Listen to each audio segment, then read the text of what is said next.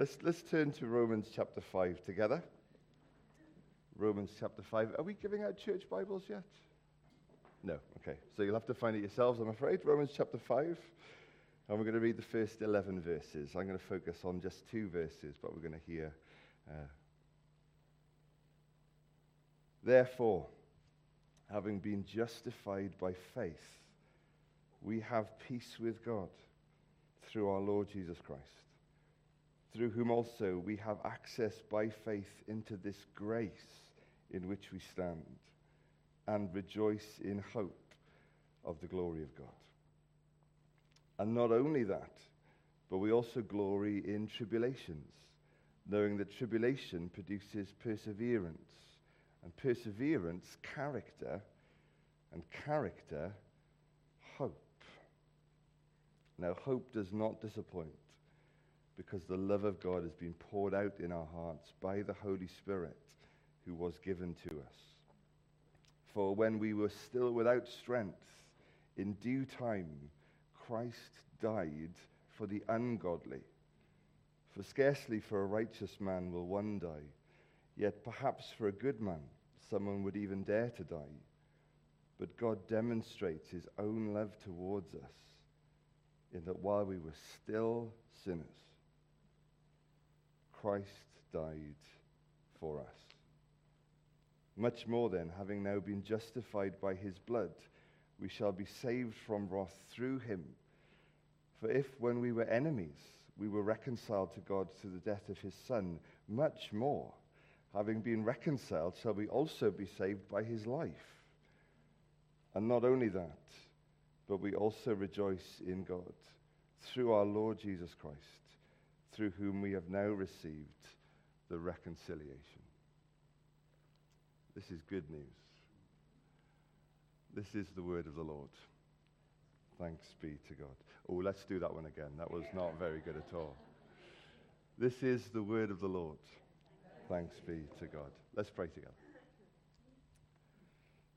Father, we thank you today for your word, for your good news, and for your hope.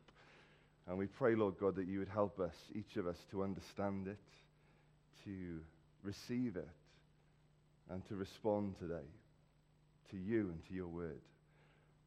Lord, I, I pray that you would filter out anything of me, and that by your Spirit you'd rest now upon your word and anoint it, Lord, to our hearing, to our doing, to our living. Would you speak? And might we hear and respond today in Jesus' name. Amen. Amen. So, we've been going through together, haven't we, as, as a church, this incredible chapter. Uh, it's an incredible chapter from an incredible letter. I don't know if you've ever sat and tried to read through Romans. It's a dangerous thing to do. If you know anything about church history, this letter changed everything. As one person sat with it, a guy called Martin Luther, suddenly realized actually we've got something radically wrong. And when he began to understand this gospel of grace, it, it changed everything. Uh, changed history, actually. It's a dangerous thing to read. Uh, and this chapter, chapter 5, is all about how we are justified before God by faith. And by faith alone. And the verses I want to focus on this morning are these. For scarcely for a righteous man will one die, yet perhaps for a good man someone would even dare to die. But God demonstrates his own love towards us in that while we were still sinners, Christ died for us, justified by faith. Uh, in a couple of weeks' time, it's going to be Mother's Day. So that's a quick heads up, uh, chaps in the room, that it's Mother's Day coming up, and children as well. Uh, it's uh, only just around the corner for us. March is a really busy time. There seems to be lots of birthdays for us in March, and, uh, and Mother's Day as well uh, at the end. but I don't know if you ever do this. I don't know. do people still buy cards for people and write them and send them? Does that still happen? Nobody wants to talk to me this morning. That still does. Okay. I want you to think about the last time you bought a card for somebody. Okay? Just have a just think back to when that was. And just in your own mind, get a number in your head. How many minutes did you take looking for that card for that person? Okay? If you think it was more than maybe uh, So we go 10, 10 minutes. If you think it was more than 10 minutes, just raise a hand for me. Okay, a couple of people. If you think it was more than five, five minutes, just raise a hand. Okay. If you think it was less than five minutes, perhaps you want to raise a hand. Yeah, I think we found quite a sharp gender divide, haven't we, in, in the room? It's a strange thing looking for a card, isn't it? Because you're trying to find somebody else's words that capture what you want to say. And so you find yourself reading card after card, looking at all these words. The only words I'm really interested in is the price on the, on the back. I, we saw a stand the other day that said Mother's Day cards under five pounds. I thought they better be under five pounds. but a card, isn't it? But it's a strange thing, isn't it? Choosing words. And yet the reality is, at an unconscious level, all the time we are choosing words. None of us really say, do we, what we're thinking or, or feeling. We kind of dance around things. We select words. We, we carve words. We, we, we put them together. We design uh, our, our words. And, and we know that behind that is something far more important. We live in a world, don't we, where words are cheap. And promises actually don't, don't matter that much. We live in a day and age where to exceed, it seems to me, in the political sphere, you have to be economical, not just with your words, but with the, the truth. We live in a world where very often our words do not serve the truth, they serve our truth.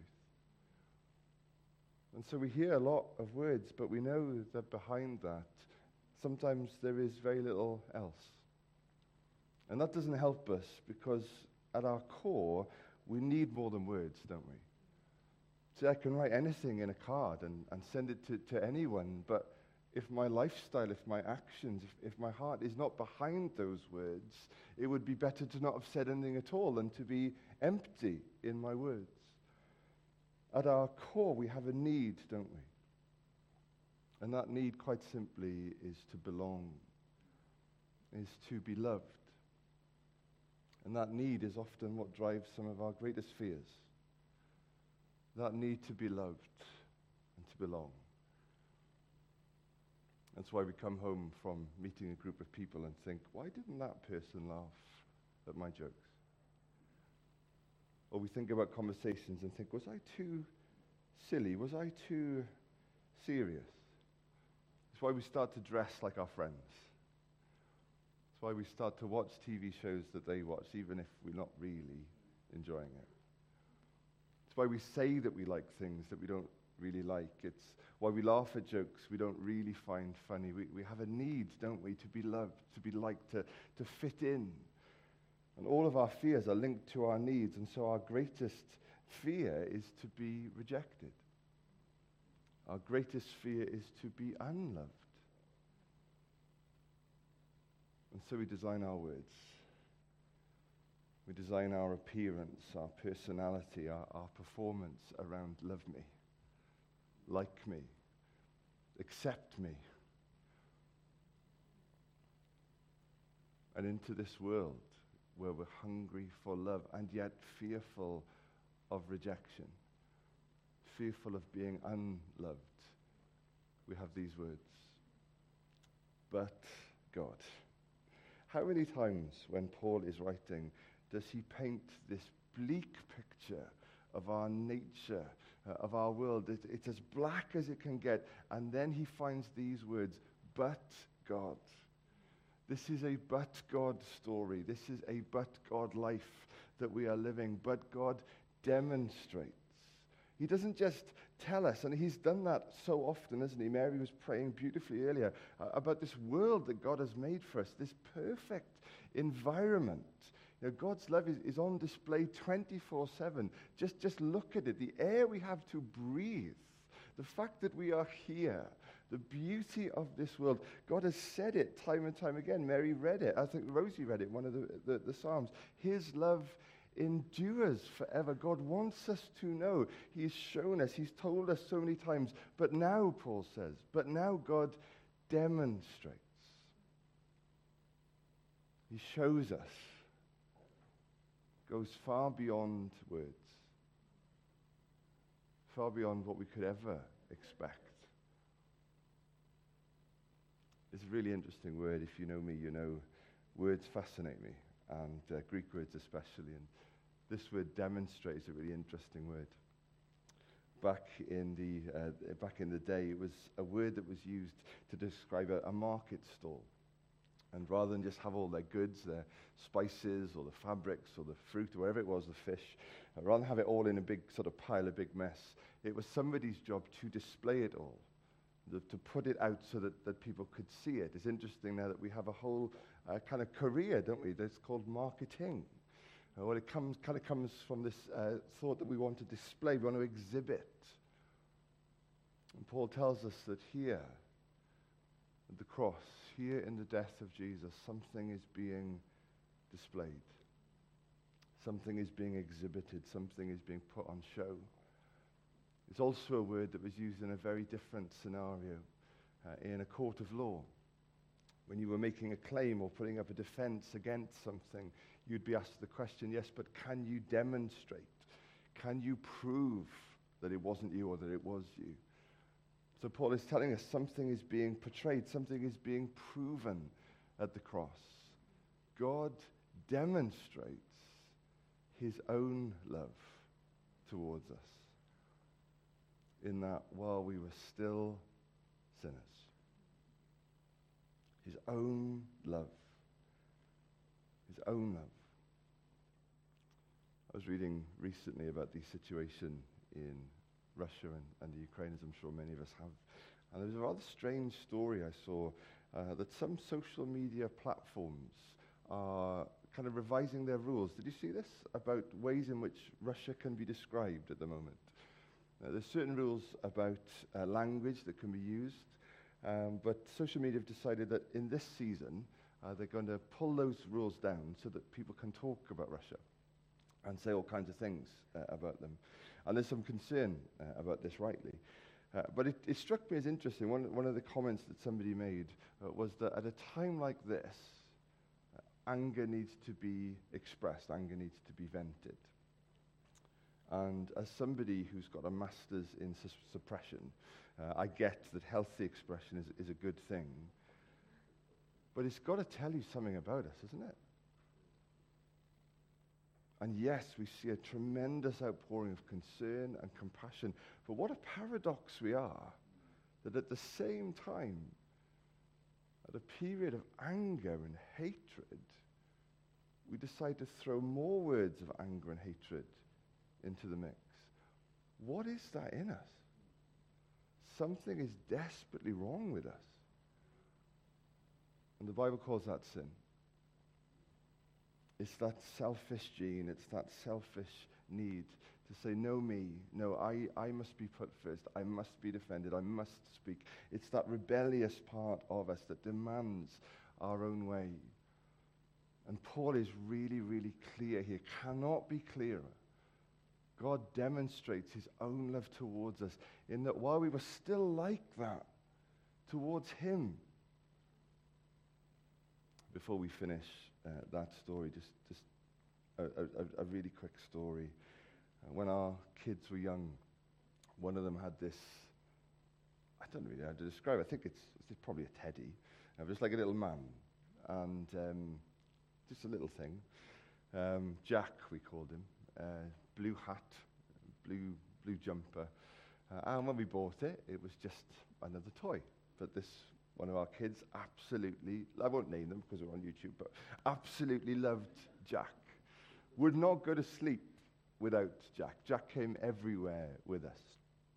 And over the years, Jack gets a little bit beaten up by how much love this person has uh, for it. And I think one of the arms got a little bit wonky, and the blue didn't look as blue as it was before. But because it was always with this person, we never could nick it to put it in the washing machine. And, and then there was a day when we were out uh, taking him for a walk, trying to get this person uh, off to sleep.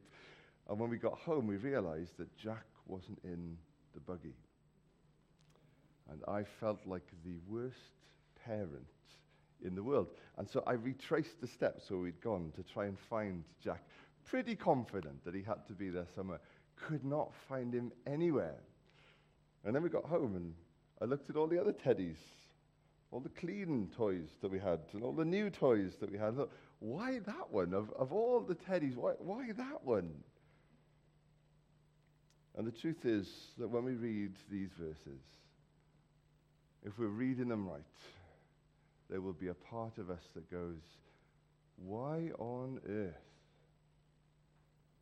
would God show his love towards us while we were still sinners? Have you ever had a friend who loves something and you just don't get it? I love Star Wars. Some of you, and I pray for you, but some of you just don't, don't get it. You'll notice I don't mention it as much these days because some of you just don't, don't get it. I don't know what's wrong with you, but you don't get it. Some of you love football, and I pray for you as well. I don't get it. Why would you run all that way for one point? It just makes no sense to me at all. I love rugby. I love watching Wales play rugby. And even I wonder why on earth, why on earth that makes sense. Don't try and understand this. There is no reason for it except that God is love. He made you in love for a loving relationship with Him, so much so that when you were still saying no, when he was still living as if he wasn't there, Christ died for you.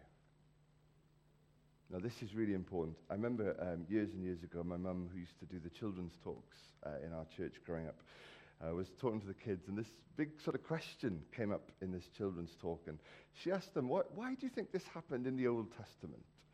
And one of the kids put his hands up and said, Oh, that was in the Old Testament. That's before God became a Christian. But you kind of know what he means, right? You kind of know what he means.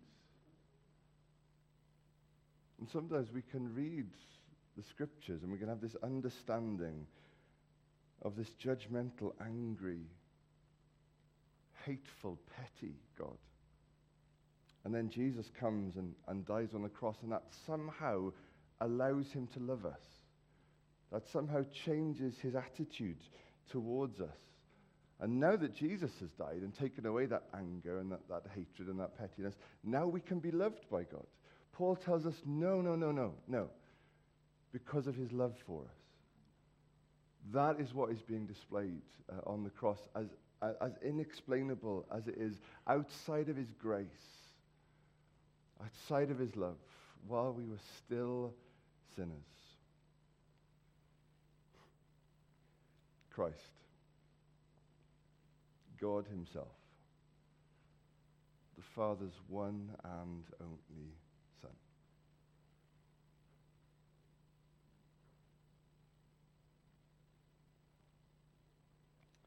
Every Christmas it strikes me as we tell this nice story of a little gentle baby, a cozy little manger, that we could never have asked for this. I mean, it is what we need. We, we need a substitute. We need somebody to die for us. Otherwise, we will face death alone and judgment that waits for us after that. We need a perfect lamb. We need a perfect offering. But we could never have gone to God and said, God, would you come? And because I can't, would you live a perfect life? And because I can't, would you die a perfect death? And because I can never repay it, will you pay my debt for? We could never have asked for this. And nowhere else in the history of people's ideas about God, the, history of religion, has anybody ever come up with this. That God should love us as we are. Die for us to demonstrate it. See, if it's hard enough for us to look at other people who we can see and think, is this love safe? Is this love strong? Is this love true? How much harder is it with God? And if it's hard for us as human beings they kind of think, well, if they really knew me, though, if they really saw behind the, um, the appearance and the performance, if they knew everything, they wouldn't love me. How much harder is it for us when God does know everything? Knows everything from our past, everything from our present, everything right now, and everything in our future knows every conversation we've ever had, publicly and privately, and looks at us and says, I love you. And if you need to see it again, go to the cross where my one and only Son will be given and shared and offered and crucified for you. Christ died for us. It's interesting to me that as Paul writes this letter, one of the unique things about Romans, it's only true of one other letter, is that he's never been to Rome. It's a place he wanted to go, but at time of writing, uh, he, he never got there. And so he's writing to people that he does not know. And he says this Christ died for us. The Bible is emphatic on this one thing that Jesus did not die because of the anger of the high priests who accused him of blasphemy. He, he did not die for the Romans wanted another traitor, another Messiah taken out of the pages of history. He didn't just die for those disciples that were there and broken-hearted. He died, Paul says, for us. He's able to look from the cross down through time and over the world entire and say, Father, forgive them. It is finished. You find your hope, you find your freedom here at the cross, or you will find it nowhere at all. And so many of us spend our whole lives looking for love and longing for love, and all kinds of behaviors and addictions and anxieties grow out of this need for love. And the whole time, Christ is crying to us. It's on display. It's here for you. Be loved. And I want to show you one more thing. Christ died for us, but Paul does not leave it there. Paul wants us to know how personal this gets. For scarcely for a righteous man will one die. Yet perhaps for a good man, someone would even dare to die. It's easy to think, isn't it? Christ died for us, for the world. It's a little bit like, and in other places I know, uh, sort of a military picture is, is used in a military uh, illustration. Like somebody going to fight for a country. We've heard already this morning, people are willing to do that, to fight for a good cause. But Paul is not talking about that. Paul is not talking about Christ dying for the UK or for Wales. He says, imagine it this way. Imagine there was one person. Just one and even imagine if you need to that they were a righteous person, a really good person. And somebody says, Would you take their punishment? Would you take their blame? Would you die in their place? Paul wants us to know that's how personal the cross is. Augustine got it right when he said that Christ loves each of us as if there were only one of us. That if you were the only living person on the planet, Jesus would still have come and died for you. That's how personal this is. And maybe you've wondered, I understand about a God of love. But with my past, with my record, some of us, if we're going to be really honest this morning, it's not about the past. It's about right now. Really? Paul puts it this way. Scarcely would somebody do that for a righteous person. So God demonstrates his own love towards us in this. While we were still filthy, while we were still fallen, while we were still far away, Christ died for us, for sinners. As Juliana was reminding us last week, while we were still powerless, there was nothing within our own ability to be able to cross the chasm, to be able to reach out to God. It was then that Christ died for us, for you and for me. And this now is the offer of life. This is the offer of hope that each and every person is offered in Christ Jesus. One, one last thought before we come to pray together. Uh, this was something that um, is a commentary by Matthew Henry. I don't know if you, you know it. Perhaps preachers here might know it. It's a beautiful commentary. Uh, and he points out this thing that runs through this verse, and it's easy to miss. He says, Well, God, God demonstrates his love for us in that while we were still sinners, Christ died for us. while we were still sinners. How many people here like a cup of soup? I'm aware it's getting near lunchtime, so I shouldn't talk about food for so long. How many people here have, have made a cup of soup and have put it in a bowl? Now, you wouldn't dream of doing that, would you? But it, but it is soup, right? You just put it in a cup. Anybody here made some, some soup on a pan and then put it in a cup? No, see, you, you, there is one person. Oh, there's always one, isn't there? There's always one. Thanks, Lorraine. But the, the thing is, we, we think of ourselves as free creatures, right, as rational beings, but there's certain things that we'd never do because of the way that they're described. How you talk about something is actually really important. And in these verses, Paul tells us God demonstrates his love towards us in this while we were still sinners. We were. How many letters in the New Testament start with the words to the sinners in Galatians or to the sinners in Christ Jesus? They all start with to the to the saints. We were sinners. And we know in this state that we're in right now, we will not be perfect Christ, until Christ calls us home. And this process that we're going through of being sanctified will be finally complete. But what if we were to face life in this way?